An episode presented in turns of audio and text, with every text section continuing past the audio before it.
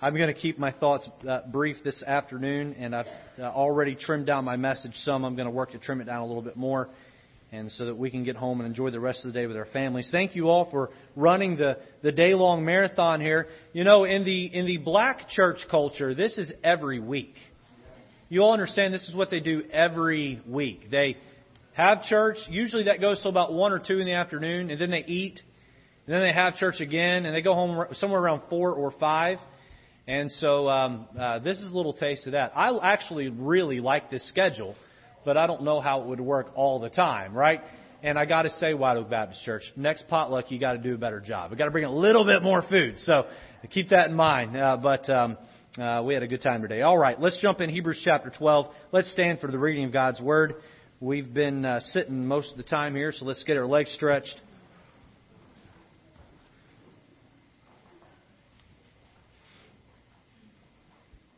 Let's look at verse 1.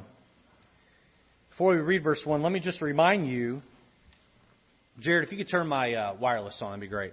Let me just remind you that this cloud of witnesses are those mentioned prior in Hebrews chapter 11 and other great saints who have joined them. So keep that in mind that those who struggled through life and uh, and lived by faith, they're cheering us on from the grandstands of heaven. Look at verse one.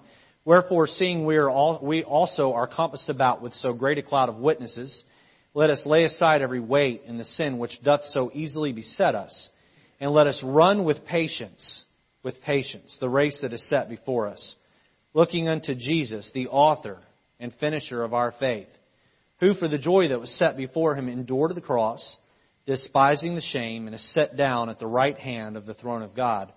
For consider him that endured such contradiction of sinners against himself, lest ye be wearied and faint in your minds. Let's pray.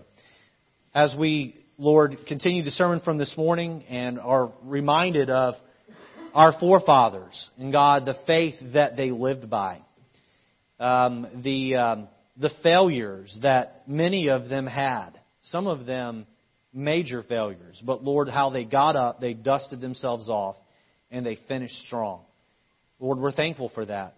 And Lord, as we continue this thought of looking back at our forefathers, I pray we would be encouraged to take the baton from them and to run our race as strong as we can and then prepare the next generation to, to take the baton from us and continue on uh, this rich heritage that goes back thousands of years. May we do our part to continue that in Jesus' name. Amen. You can be seated. So this morning we looked at their faith. We talked about how faith is trusting, relying on God's ability to do the impossible. We looked at several instances where God stepped up and did what mankind cannot do. Cannot do uh, foresee the future and weave those into events. Impregnate ladies whose wombs were barren and see them get pregnant in some cases in their old age and, and others just a barren womb. And the Red Sea parted. Some incredible things. We talk about how that faith is the ability to trust God, or uh, it's, it's, it's trusting in God to do the impossible. But then we looked at our action, how that we must be willing to do what is possible. We've got to be willing to do what is possible. How many of you believe that when Jesus saves someone's soul from hell, that that is a miracle? Raise your hand. How many understand that unless we go out and tell other people about Jesus' saving grace, there's a good chance He's not going to save many of those souls. You've got to do the possible so that He can do the impossible. Those of you that go out on uh, uh, Sunday afternoons and go to the nursing home, you're doing the possible so God can do the impossible. Those of you that show up on a Tuesday evening and go out and uh, pass out uh, uh, uh tracts or door hangers or uh, go and invite someone who visited our church or uh, maybe follow up with someone in the hospital, God can work a miracle of grace in their life and do the impossible because you're willing to do the possible. Those of you that stand up for, for the Lord at work and you, uh, you're not ashamed of your faith at work.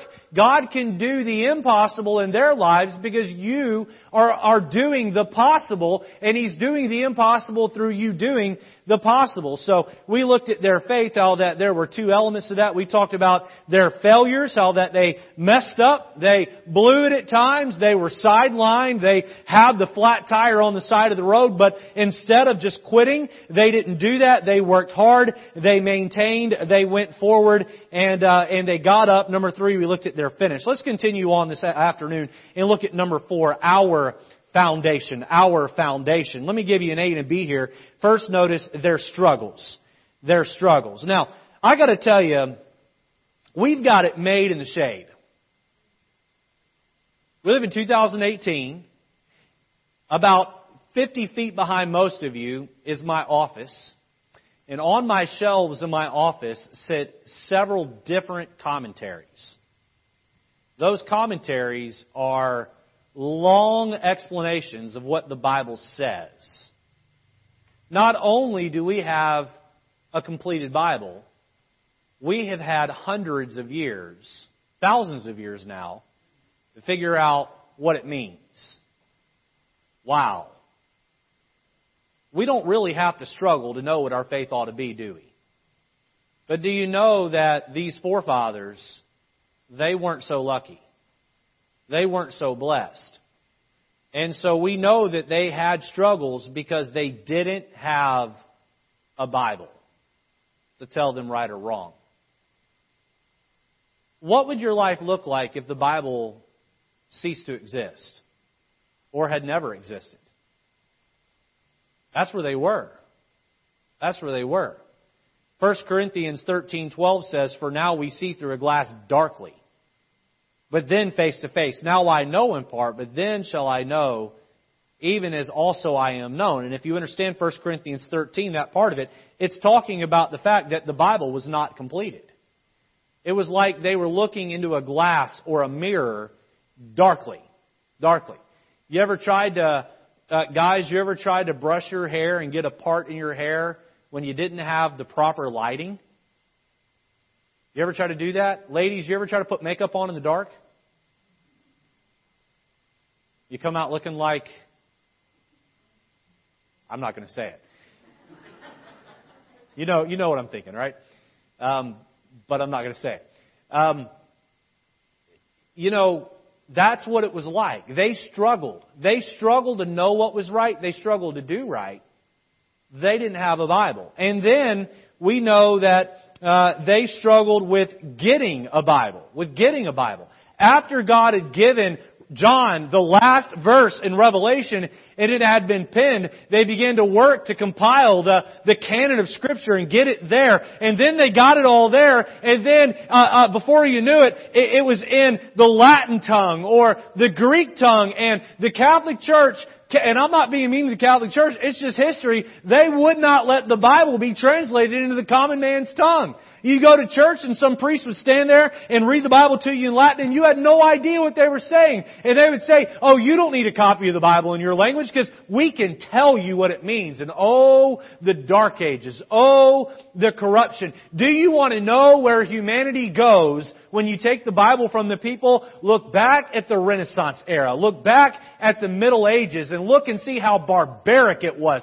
See how dark it was. See how awful it was. See how uneducated people were. That's where societies go when you suck morality out and you leave people to fend for themselves. We need a Bible to tell us what was right and wrong. So when I talk about our forefathers and their struggles, please, please, please do not take for granted the Bible that sits in your lap, the Bible that you have uh, digitally on your phone or tablet, uh, the Bible that uh, that you hold. I've got several Bibles that I own. Some I keep at home, some I keep here at the church. I've got a lot of Bibles, and I tell you, you get used to it. You walk in the door from church, and you just toss it down like that on your coffee table, and it can just sit there and collect dust until you pick it up and go back to church and you can forget about it. You can begin to take it for granted. Oh, precious book divine, you're the one for me. We've got to value this. You know why? Because people gave their lives so that you could have a copy of this in the English language. William Tyndale was called a heretic, a lunatic. He was ostracized from the church. He worked hard to translate the Bible into the common uh, man's language into English. And then what happened was they took him, they tied him to a stake, they killed him, and they burnt his body because he worked to provide a copy of the Bible in the English language to folks today. And the King James translators took his work, and much of what we have today was the work of William Tyndale, Tyndale who said, I'm going to struggle and I'm going to give up my own life in order to make the Bible available to the English speaking people. And that same story can be told about many, many other men who did so for other languages as well. In fact, there are those today who are struggling to make the Bible possible in other languages that are still without a copy of the Bible. And they risk life and limb to do it. And I've got to say today that we have a foundation where men and women struggled.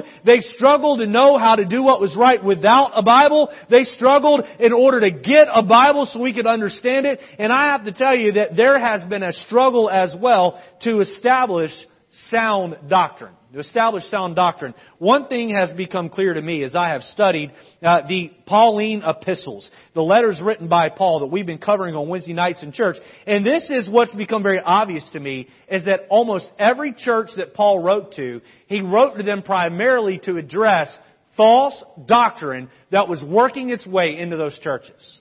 Over and over and over again, he addresses false doctrines that were seeping into the church. And you say, well, Pastor, surely we've gotten around that. And I gotta tell you, no, we haven't.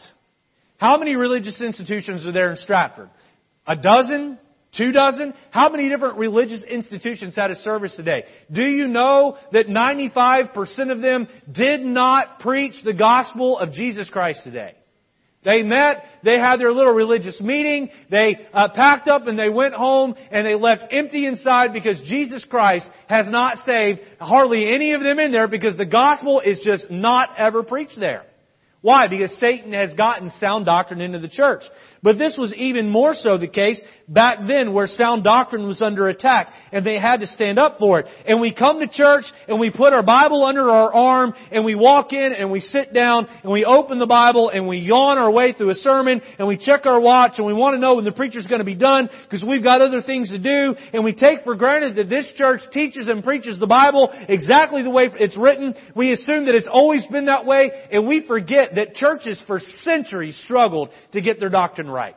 We forget that churches for centuries didn't even have a Bible. We forget that for centuries churches would fight to get one page of a Bible and they would pass it around to the various members of the church to read it in risk of, of being killed for their faith. We forget that men and women fought in order to translate the Bible. And we forget that people struggle to live a godly life without even having a Bible. And I gotta tell you today, as we remember our forefathers, we must remember our foundation. We must remember their struggle in order to get the foundation. How many of you here have ever built a house or a building from the ground up or paid to have that done? How many of you know that getting the foundation right is key to having a solid home? You don't have a good foundation. It doesn't matter how pretty the refrigerator is. It doesn't matter how well the cabinetry is hung in the kitchen. It doesn't matter what the bathroom vanity looks like. If that foundation's messed up, you're going to have problems the entire time that structure's up. And listen, to get the foundation that this church doctrinally is built on, boy, it was a struggle to get it. And it's here. And we need to stop occasionally and look at the foundation and say, thank you, Lord, for the foundation that we have. We, as we talk about our foundation, we also must focus on the cornerstone of the foundation, and that is letter B, the, their Savior, their Savior. You see, Jesus didn't just save people after he came and died. Jesus was in the saving business going all the way back to Job. You know what's fascinating about Job? Job looks at his friends, and one of the things he says is, I know my Redeemer lives. I know my Redeemer lives. He, he the, the, the, the autobi- or the biography of his life was the first book of the Bible. There wasn't a page of the Bible around. But he knew, he knew that his Redeemer was in heaven and that he was living and that he was going to come and save him. You say, well, Pastor, how did people get saved back before Jesus came? They got saved the same way we do. They had faith. They had faith in a coming Messiah or a Christ who would uh, uh, be the sacrifice for their sins. Romans 4:16 uh, says this: Therefore, it is of faith that it might be by grace to the end the promise uh, must be uh, uh, made must be sure to all the seed not only that not to that only which is of the law but that also which is of the faith of Abraham who is the father of us all. How did our forefathers like Abraham get saved? Faith faith and so, who is the cornerstone? Who is the cornerstone of the foundation of what we believe and who we are? It's the Lord Jesus Christ. Ephesians 2 tells us this very thing. Ephesians 2.19 says, Now therefore you're no more strangers and foreigners, but fellow citizens with the saints in the household of God, and are built upon the foundation of the apostles and prophets, Jesus Christ himself being the chief cornerstone, in whom also the building fitly framed together groweth unto an holy temple in the Lord, in whom ye also are builded together for an habitation of God through the Spirit. Let's look at letter C, our stewardship. So we talked about their struggles. We talked about their Savior, the Lord Jesus Christ. Now let's talk about our stewardship. Can you turn over to Luke chapter 12 with me? Luke chapter 12.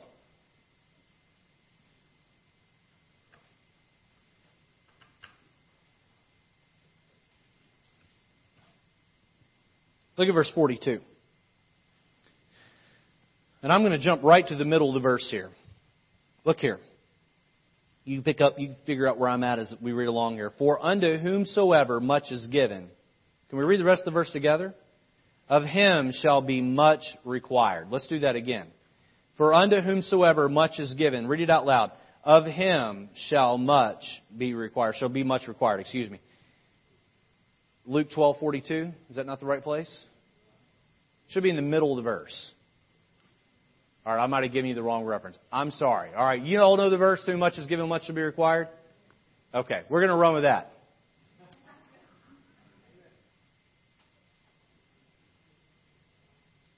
You know, one of the things that drives me nuts is when you give somebody something really, really precious and they don't take care of it. Can't stand it. Can't stand it. You give a child a $130 pair of gym shoes, and they walk through the mud with them. What are you doing? They don't care. They don't value them. They don't value them.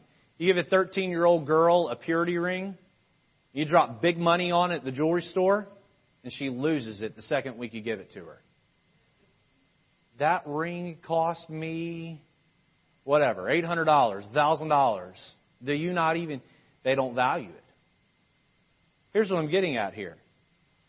We did not have to struggle to get the foundation. We didn't have to struggle on the cross to be the cornerstone of the foundation.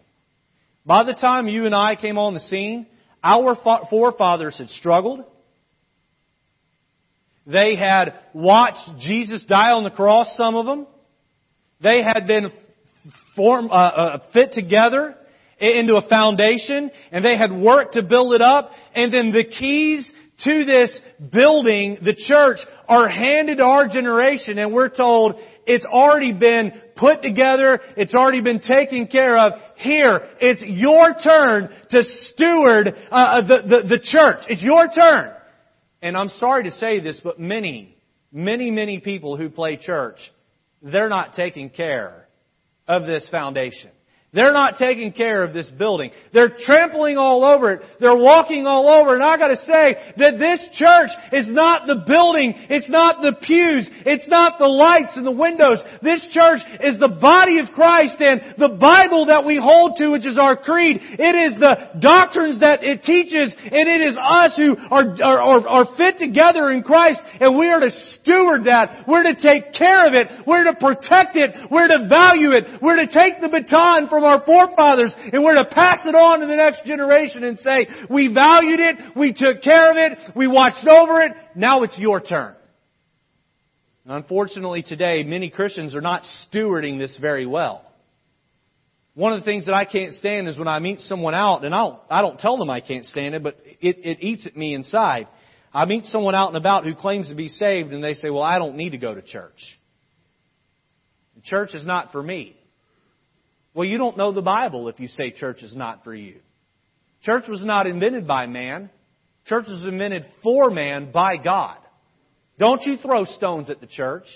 Don't you criticize the church. Don't you sit back and say, uh, I'll be better off at home uh, doing my own thing. No, no, no. God knew that you needed the church. He knew what it was going to do for you. He knew it was going to help you. You get in and you get involved. Anybody can throw stones. It takes someone to step up and say, I may not like this about my church, but I'm going to get in, I'm going to get elbow deep, and I'm going to do my part to help make my church the best place it can be so I can hand it to the next generation. Let me move on here. Number five. Notice the fight the fight. So we've looked at, uh, we've looked at number one, their faith. Number two, their failures. Number three, their finish. Number four, our foundation. Number five, the fight. The fight.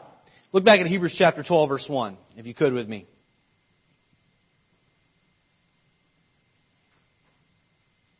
Do we have any runners in the room or any past runners, people who've had some running experience in their life? Okay? A few of you in here? How many of you know that there is some fight involved in being a long distance runner? You're fighting your own, really, you're fighting yourself, aren't you? Uh, to beat your previous time, to keep going when you're wore out. I watch people run a 26 mile marathon. I don't know how they do it. Uh, all I can say is they're able to keep going when their body says to quit. They know how to fight. It's like a boxer in a ring in the 12th round and the person on the, on the other side is their own flesh. And it is the mind and the will against the flesh. And they know how to keep on going. They know how to endure. And I gotta tell you that sometimes life is kicking us in the mouth and our flesh is trying to get us to back down off what we know to do is right and to start doing what's wrong. To pick up the language of the past. To pick up the habits of the past. To pick up the TV habits of the past. Uh, to pick up the sin habits of the past. And our flesh is fighting our will to do right. The Bible says the flesh is willing, but the spirit is weak. And we've got to learn how to make that spirit strong to put down the flesh and there there is a fight. Look here, Hebrews 12:1. Wherefore, seeing we also are compassed about with so great a cloud of witnesses, let the picture be painted in your mind here. There you are in the middle of a grueling race, and up in the grandstands are all of our forefathers, and they're cheering us on. They had their turn to run life's race, and they finished. They fell along the way. They got up and dusted themselves off. They finished their race. They're now in the grandstands of heaven, and they're cheering you on. The Bible gives us now. The Bible's going to give us some advice on how to run the race. Let us lay aside every weight and the sin which doth so easily beset us, and let us run with patience the race that is set before us. And hey, he's saying here, uh, uh, we're being told here that if you're going to fight the good fight, if you're going to finish your race, then you're going to have to take away the weights called sin. You're going to have to take away the weights that be so easily beset you, and you're going to have to run the race. Uh, we must, letter A, battle against the deeds of the flesh. We've got to battle against the deeds of the flesh. The body does not want you to do its right. How many of you know what it's like to wake up on a Sunday morning and be like, Church ain't happening today. I mean, you know what I'm talking about. I know what I'm talking about. I'm the pastor. Okay? And um, I woke up this morning and I was uh, putting on uh, my um, um, old-fashioned uh, sort of clothes, and my my wife said to me, and she's up early and she's perky. She says to me, "Are you awake?" And I said, "No." And about ten seconds later, "Are you awake?" So I just ignored her. And about 10 seconds later, are you awake? And I said, stop asking me if I'm awake! I said, I want to go back to bed. You know, you go hard all week at work. And the devil wants to tell you, Sunday is your day. Just stay home and rest. But Sunday is not your day, my friend. Sunday is the Lord's day. You're to get up and go to church. Give that day to Him. You're to be there. It's a battle against the deeds of the flesh.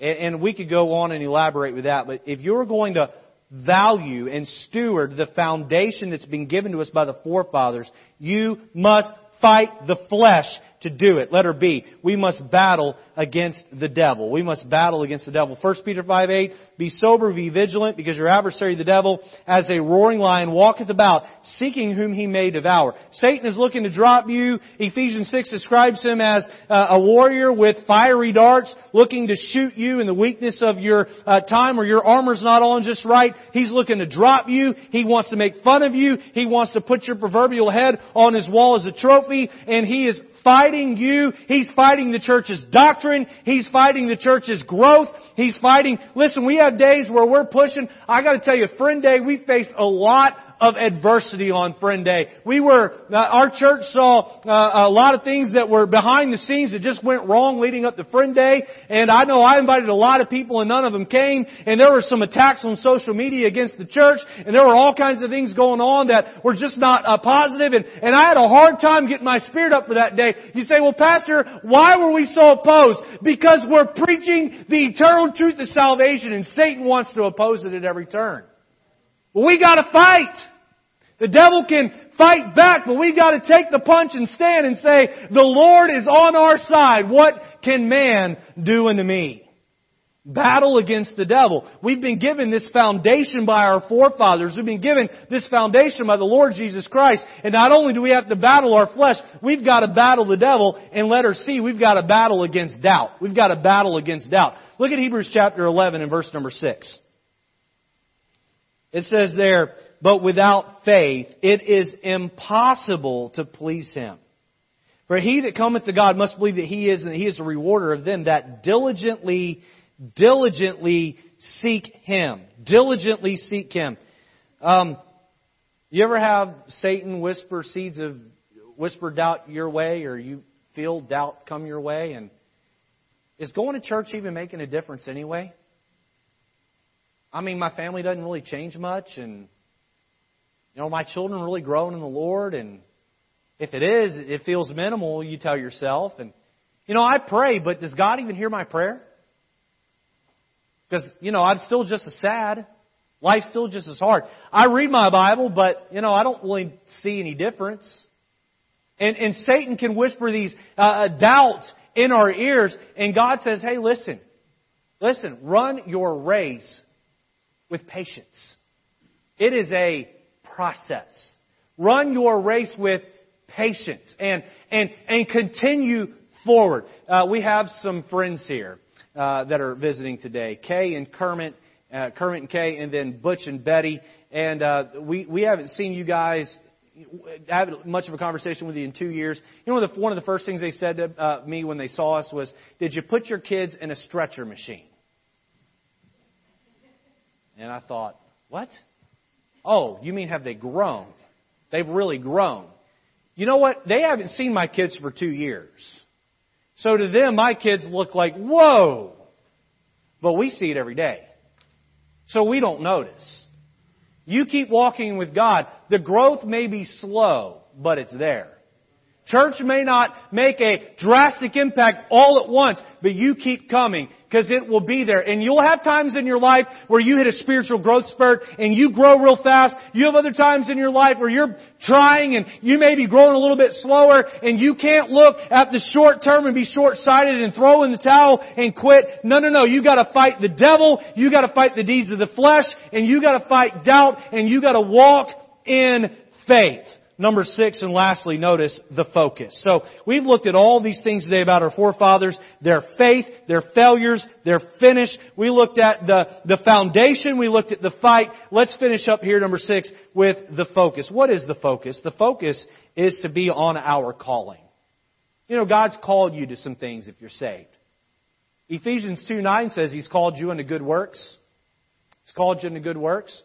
Um, uh, we've been called to live uh, under submission of the Holy Spirit, and so we've got to focus on those things and do those things. Letter B, notice we must focus on His uh, capability. We must focus on His capability. You know, I've learned that if I'll just do my part, God's pretty good at doing His. I got to do my part. I got to do my part. And if I'll do my part and I'll stay focused, then that will, uh, then, then he can do great and mighty things. Let me finish with a quote. Ready? This morning I gave you a big, long, elaborate quote from Teddy Roosevelt. This afternoon I'm going to give you a really short quote. And I don't know who to attribute it to, but it's really good. Okay? Talking about our focus. The main thing is to keep the main thing the main thing. Now, that may sound simple, but it's profound. The main thing is to keep the main thing the main thing. Satan wants you going a hundred different directions. Jesus wants you to focus on the main thing. And he wants you to keep it the main thing. Are you doing the basics of the Christian life? Are you pressing to grow? Then you leave the rest up to God. On a personal note, I think anyone here that knows me very well knows one thing about me. I love my family and I love White Oak Baptist Church. Those two things define me solely. I love Angela, Matthew, and April, and I love White Oak Baptist Church. I give 90, 98% of my time to my family and White Oak Baptist Church. Do you know what I want more than anything? I want my family to walk with God, be a godly family. And I want White Oak Baptist Church, the members to grow and feel loved, and I want the, the membership base to grow. And sometimes I can want it so bad that when things don't go at my expectations, I get frustrated. Why aren't, why isn't this family becoming more consistent to church? Why is this person still struggling with that sin when I have prayed with him and met with him over and over and over again? Why aren't more people visiting and sticking? And I can get frustrated. And God has to come back and remind me regularly, Richard, your job is not to grow White Oak Baptist Church. Your job is to love them and be their shepherd, their under shepherd. My job is to change them and grow the church. You keep the main thing the main thing, and I'm plenty of capable of growing the church at the speed I think it needs to grow. And helping the families along at the speed I think they need to be helped along. You do the main thing, and I'll do what I'm capable of. How about it today? Are you focused on the road ahead? Hey, look, it's fine. We did this today. It's fine to look backwards at our forefathers and learn many things from them. That's what a lot of the Bible's about. But we must take our eyes off the rearview mirror. We must look out the windshield and we must steer the car to accomplish our calling and trust God that He is the engine, the power in the engine that makes it go. Are you focused on the main things? Let's keep our heads bowed and eyes closed for just a moment here. Lord, I pray, God, that you would move in our heart. Help us to remember how blessed we are the foundation that's been given to us, the struggle to get that foundation, the Savior who died to be the cornerstone of that foundation, and God, the, uh, the, the, the stewardship we've been given of it. I pray, God, that we would fight the good fight of faith. May we fight the flesh. May we fight the devil. May we fight the doubt that Satan wants us to buy into. And Lord, may we focus on those things in front of us that matter. God, I pray that we would value the Bible, value sound doctrine, value our church family. And Lord, may we do our part to, to move all of these things forward for you. Help us, Lord, to keep the main thing the main thing. Thank you for uh, a church family and what a wonderful time we've had today. Be with us during this time of invitation in Jesus' name. Amen. Let's stand to our feet. The piano's playing. And I would encourage you, if you'd like to come and kneel and talk to the Lord and express some gratitude to Him for the foundation that we have. Tell the Lord about how you want to be focused moving forward.